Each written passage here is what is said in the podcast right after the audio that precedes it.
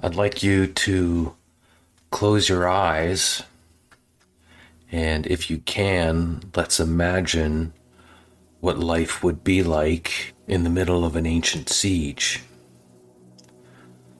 We would have stone walls protecting us. We would have known the army was coming, maybe for weeks ahead of time.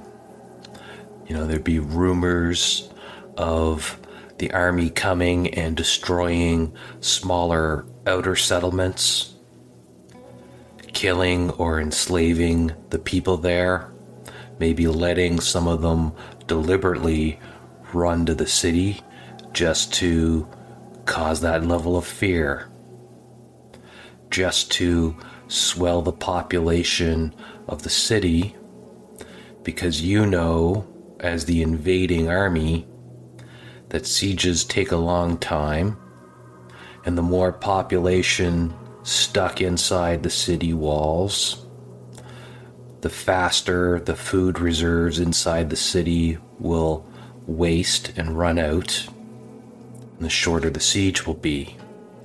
Now, this has been a fairly clinical description of siege tactics at the moment, but we want to dive into what the reality would feel like so that you can imagine what it would be like. And, you know, our fictional person, if we can imagine ourselves inside the walls of an ancient city, you know, we're 586 BCE, and we're not a soldier. We're not uh, capable of defending ourselves. We rely on the king and his army to protect us. They obviously couldn't protect the outer villages and settlements. All they can do is stand on the walls, and they have spears and bows and arrows and slings, and they fire those missiles down on the army as their the foe charges the walls. Imagine what that would sound like to you, the everyday Joe inside the city. You'd have no idea what was happening other than the sound. And you can imagine the types of sounds you would hear during an attack on the walls. You might hear the cries of the guards on the walls warning about the imminent attack. You might hear the sounds of soldiers running through the city to get to the part of the walls that's about to be attacked. Carts moving around, crowds running to get out of the way, people potentially being trampled. And then you would hear the sounds of war screams of people dying. You would hear the clashes of metal on metal, swords hitting shields, spears, people screaming as they're dying, people screaming to clog up a hole, to go there, to hold your position, to fall back, to charge. You'd hear the sounds of massive towers built of wood and metal as they're pushed towards the walls. The screams of slaves and army soldiers pushing the towers forward. The cries from the people on the wall attempting to set the tower on fire with fire arrows. Maybe as the tower gets close, they pour boiling oil down on it, hoping to boil alive anybody caught in the path. Can you imagine the screams of hearing somebody being boiled alive? Can you imagine the screams of people set on fire? And then maybe, maybe you're not hearing that. Maybe instead you're hearing the crashes and thumps and cries of people trying to batter down the main gate. Can you imagine what that would sound like thundering all day long? Thump, thump, thump, Like a terrifying heartbeat. One that, as it gets louder, you feel more and more of your impending doom. And then you might imagine the complete opposite. Maybe there is no attack that day. Maybe there's just nothing. The army sitting outside the walls, outside the range of attack. No attacks happening on the walls. It would just be silence. What would that feel like to you? Having to experience the cries of people being boiled alive, the sounds of fire burning down siege towers, the sounds of people trying to batter down the main gate for weeks on end, and then nothing. Is it over? Are we safe? Did they just leave in the middle of the night? And as you walk around the city and you ask other people, they don't know. Someone gets brave enough to walk towards maybe the main gate, and you can see the army still there. Somebody asks them what's going on and he turns around and yells at you to get back to your house. There's still a siege happening. Nobody can leave the city. Nobody gets in, nobody gets out.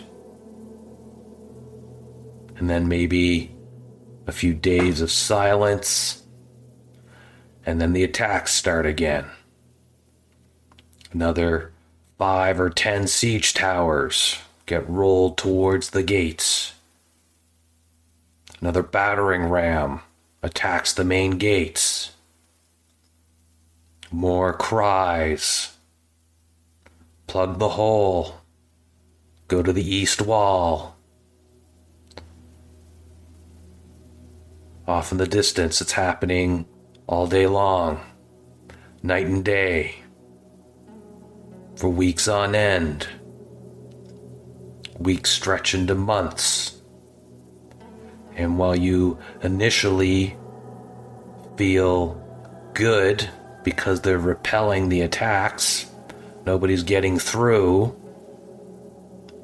you're slowly coming to another realization. There's no more food.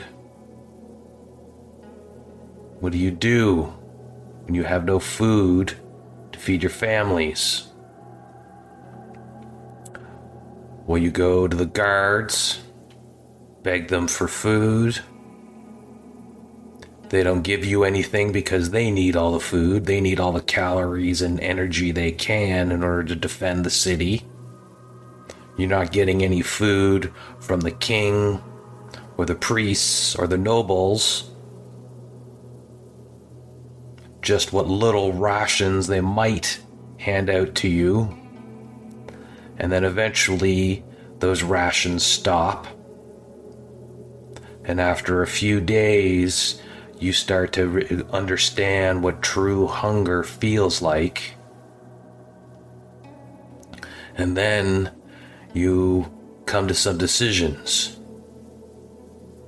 first, it's not really much of a decision, it's more of a disappointment, but you kill your donkey. The one that you've been using to pull your your goods back and forth on your cart. You need food for your family, so you kill your donkey, butcher it, and you've got food for a few days. Everybody's killing their horses, donkeys, the cattle, chickens. And then then some harder decisions have to be made. It's not really a decision, it's more of a another disappointment, one step down maybe the rung of humanity in yourself, but you kill your family dog. You don't tell your kids that. The dog just disappears one day, and there's food on the table that afternoon. When your child asks you where you got the food, you tell him the priest gave it to you. And when your child asks you where Spot is, you tell him he ran away. But you've fed your family for another day or two. You've done what you needed to do. But now there's no more horses, there's no more cattle, there's no more chickens. There's no more dogs or cats. But there's some rats. And that's your next step down the rung of humanity as you do what you need to do to feed your family and keep them alive. Soon, there aren't even any rats. There's just you and your neighbor and the guards and the people on the outside of the walls. Thump, thump, thump. And the starving that gnaws at you. It gets you weaker. What do you do now? when everything that you had, everything you could scavenge is gone. All you have left is really grass, leaves from bushes, wood roots, leather, and believe it or not, when you're hungry enough, you will attempt to eat these things And sooner or later, you have to come to some even worse decisions. You probably will decide to prostitute yourself or your children or your wife in order to do whatever you can to get food for your family. Your neighbors may start stealing whatever they can to put food on their family's dinner plates. Violence will break out. People aren't going to put up with thieving in the best of times, but when you're strapped for food and your family's starving, and somebody tries to steal that little bit of moldy bread that you've got, well, you'll find out just how vicious you can be And sooner or later, that type of violence will result in dead bodies. Then there's just the plain people dying from starvation. There'll be dead bodies laying around there too. And then, well, that's another rung down your ladder of humanity. Will you take that step down? And would you resort to cannibalism in order to put food on your plates of your family? Would you even tell your children that that's what you were doing? Would they take part in it because you're too weak to lift a knife, but you've been giving all the food you can to your children? Do you rely on their strength to do that deed? That's another reality of long term siege warfare in this time frame.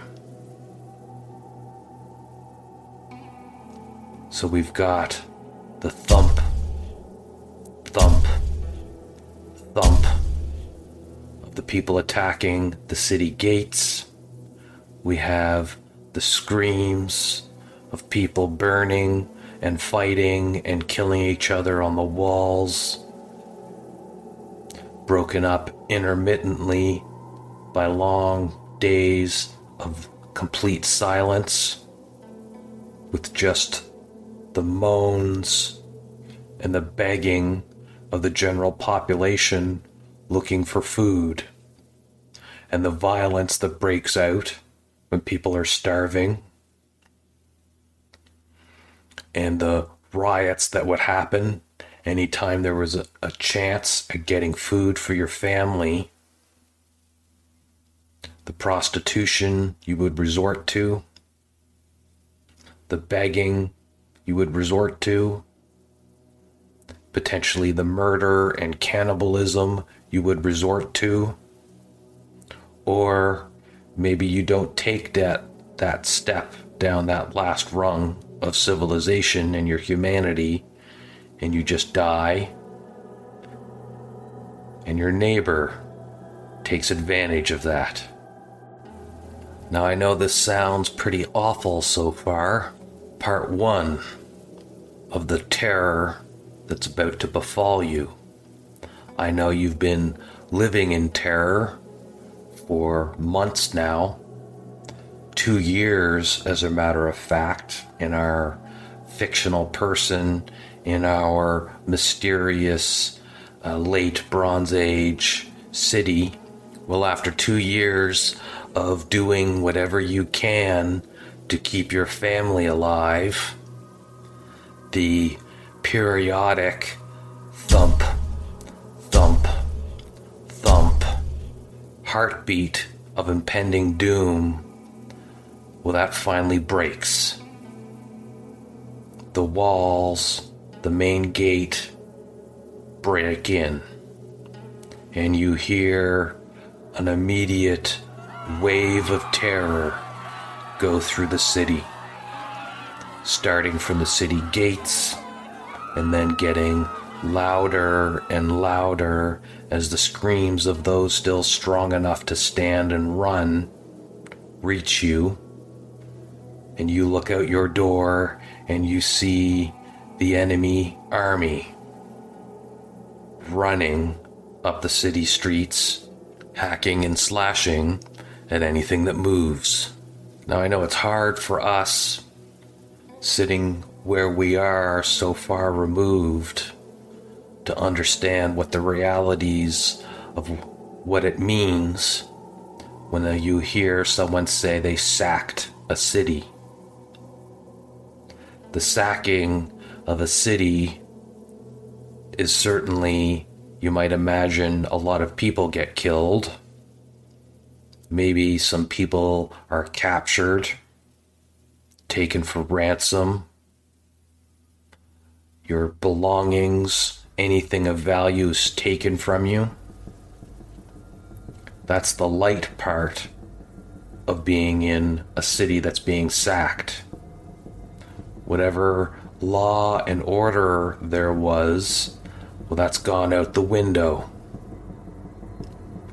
Whatever rules that existed to protect you that's gone. And the reality of being on the wrong end of having your city sacked is that the very worst things you can imagine would be on the table to happen rape, murder,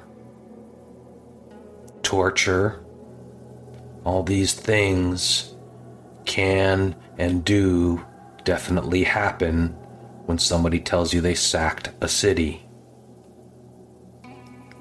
And then, certainly, large portions of the population are dragged out of the city in chains, chains around their legs, maybe around their necks, around their hands, whatever it was.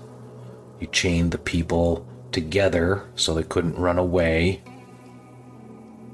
Whoever was strong enough to move was chained and moved.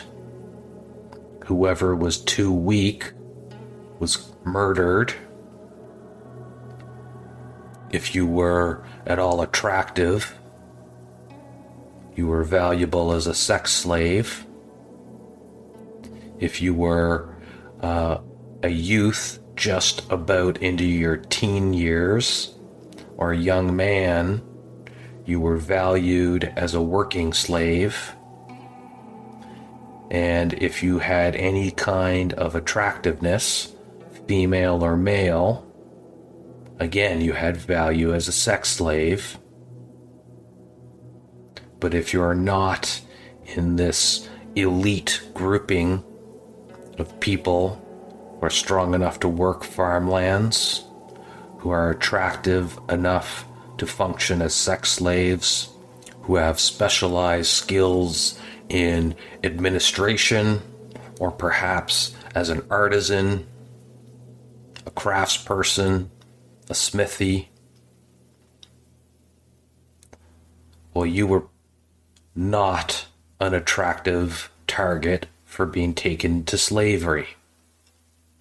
And if you had no value as a slave, you might be left alone. You might be beaten, might be tortured for fun, or maybe they just murdered you then and there and left you be. So let's imagine you have value and you're not just immediately murdered. So they put chains around your neck and your ankles, and they chain you to every other person that has value as being a slave, and they force you to stand outside the city walls, and you're camped out there for days while the army has their fun sacking your city. And remember what I talked about what happens, what it means when I say somebody sacking your city. And the people next to you, they're your neighbors. And there might also be nobles. There would also be the priests and priestesses. And the king and his sons and daughters and family. They might not be chained next to you, but they would be chained up. Valuable war trophies. And then the really heartbreaking thing happens. You watch the army, one by one, start pulling out of your temple and churches everything that had value to you as a religious icon. The very things that enabled your people to talk to your God are being taken from you. Your God is literally being taken from you. So you would sit there night after night, day after day. Some of you uh, around you just dying from heat, from exhaustion, from lack of food. Some of you getting some crumbs of bread, staying alive, staying strong enough, finally getting some food now. But as you're sitting there watching them desecrate your temple, the real heartbreaking thing happens to you. You realize your God is gone. You will never be able to talk to them again. This is the reality of what a siege would feel like. And as they finish the days long orgy of pillaging, everything that has value is put it on carts and taken back to the invading king's city as trophies. Some of your population that you've been chained with are let go. Some that have value, most that have value, are taken as slaves to be redistributed amongst the rest of the king's lands and you see your city, your holy city that you've lived in for generations, the one that stood for hundreds of years, being burned to the ground. And as you're marched off into the distance, you can just smell the smoke. And you look back and you can see the king has left a chunk of his army there to continue the systematic destruction of your city. This is the second time he's had to come here in 10 years to deal with us, to deal with our king. And he's had enough of it. And so the chunk of the army that's left behind has been given explicit instructions to systematically level, destroy, and burn the city down. There should only be a mound of earth and rocks when they're done. Should be a reminder to the people of this land what happens when you cross the king of Babylon. You don't just get your city enslaved. You don't just lose your population and your treasures. You don't just have your temple razed and your god's artifacts taken from you. No, your civilization is destroyed, and the one place where you thought everybody was safe, well, that gets taken down too. Just to send a message to everybody else that you cannot cross the kings of Babylon. And just one last punishment is left to be levied on the people of Jerusalem. That's right, we've been talking about the siege of Jerusalem this whole time.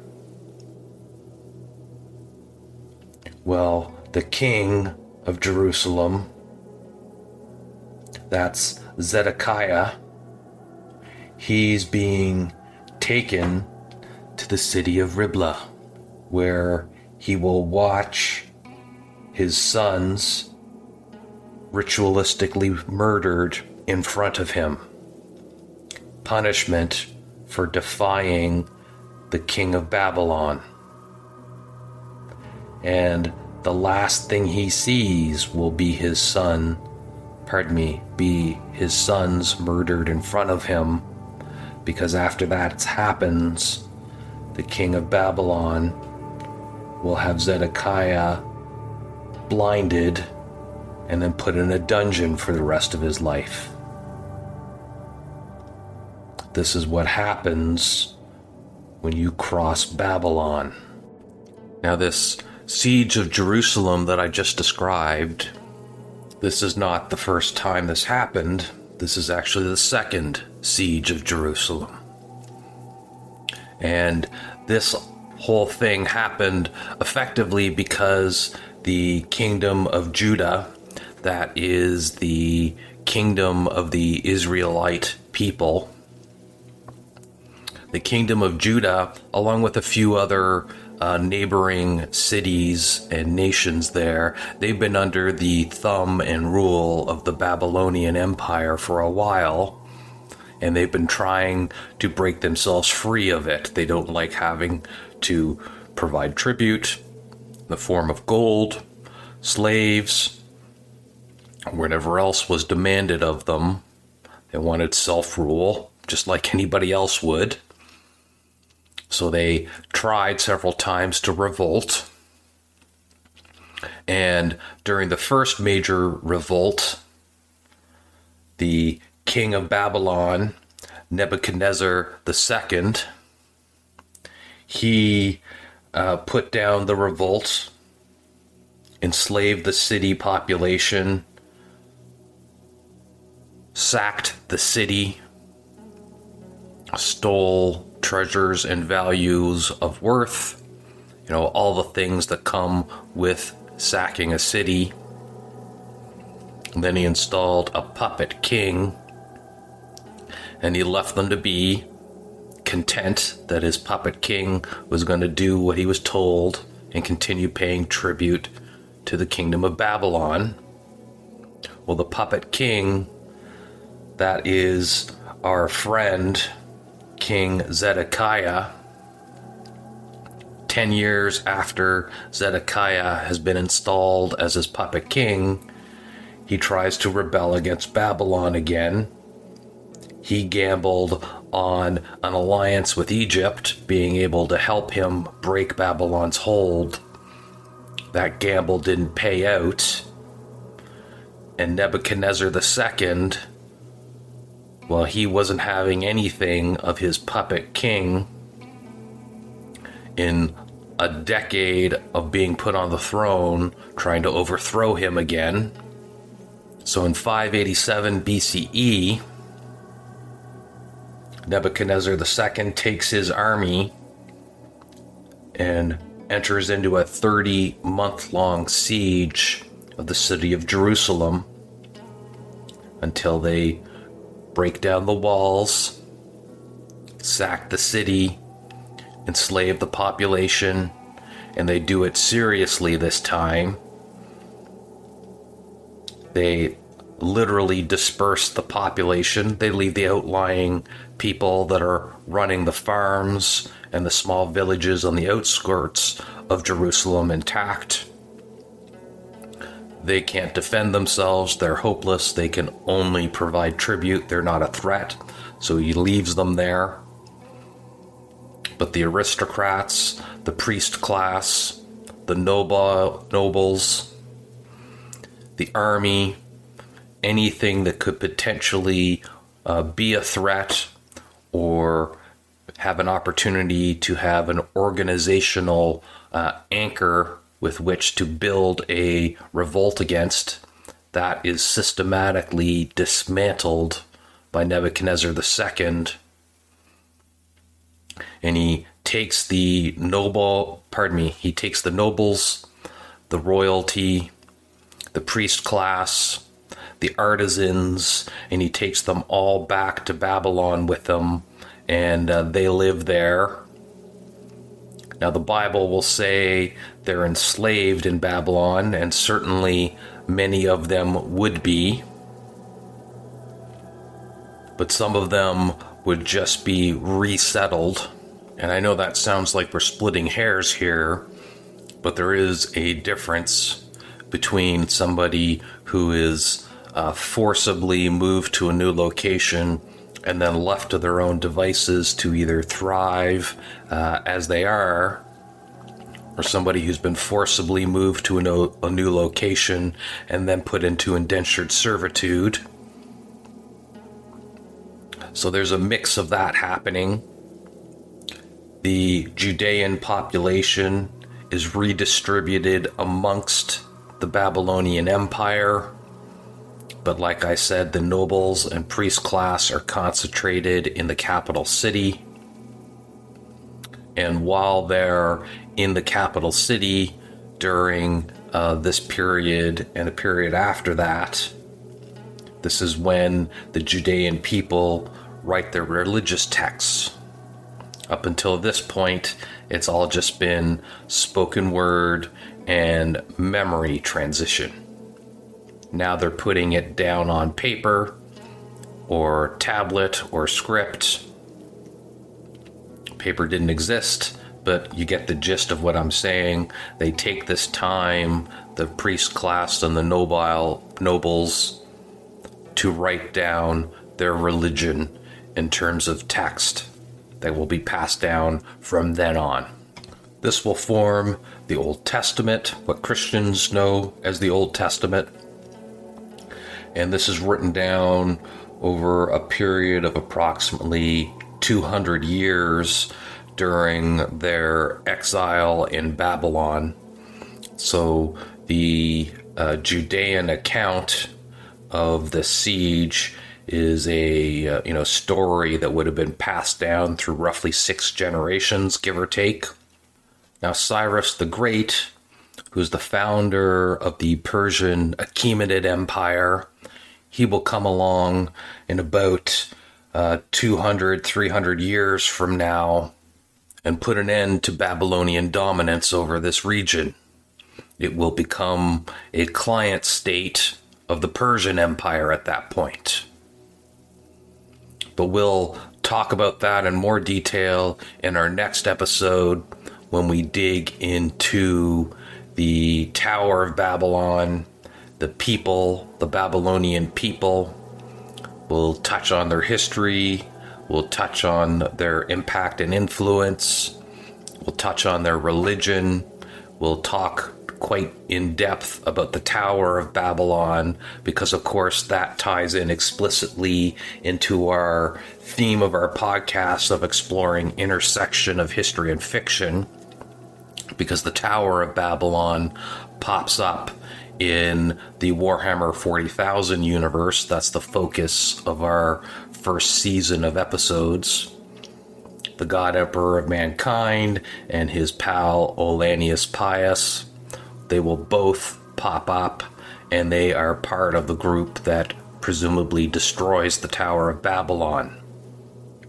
So that will be our next episode talking about Babylon, its people, place, uh, how they lived, religion, and the destruction of the Tower of Babylon, and then compare that to what we have in the Warhammer 40,000 text and see if there's any little interesting tidbits of knowledge we can pull between how these two things would intersect that maybe's not written in the text but would be implied uh, just because of how we know history to work. So stay tuned for our next episode where we dig into the Babylon Babylonians and the Babylon period and uh, get grimdark on that. Thank you very much for listening. I hope you enjoyed the podcast. And if you have any feedback, you can find me on Twitter at Grimdark History. You can also email me uh, by emailing grimdarkhistory at gmail.com. I love to hear all your feedback and comments. The comments I've received so far have been great. I love to hear your suggestions. Uh, thanks again for listening. I hope you enjoyed the show. Bye bye.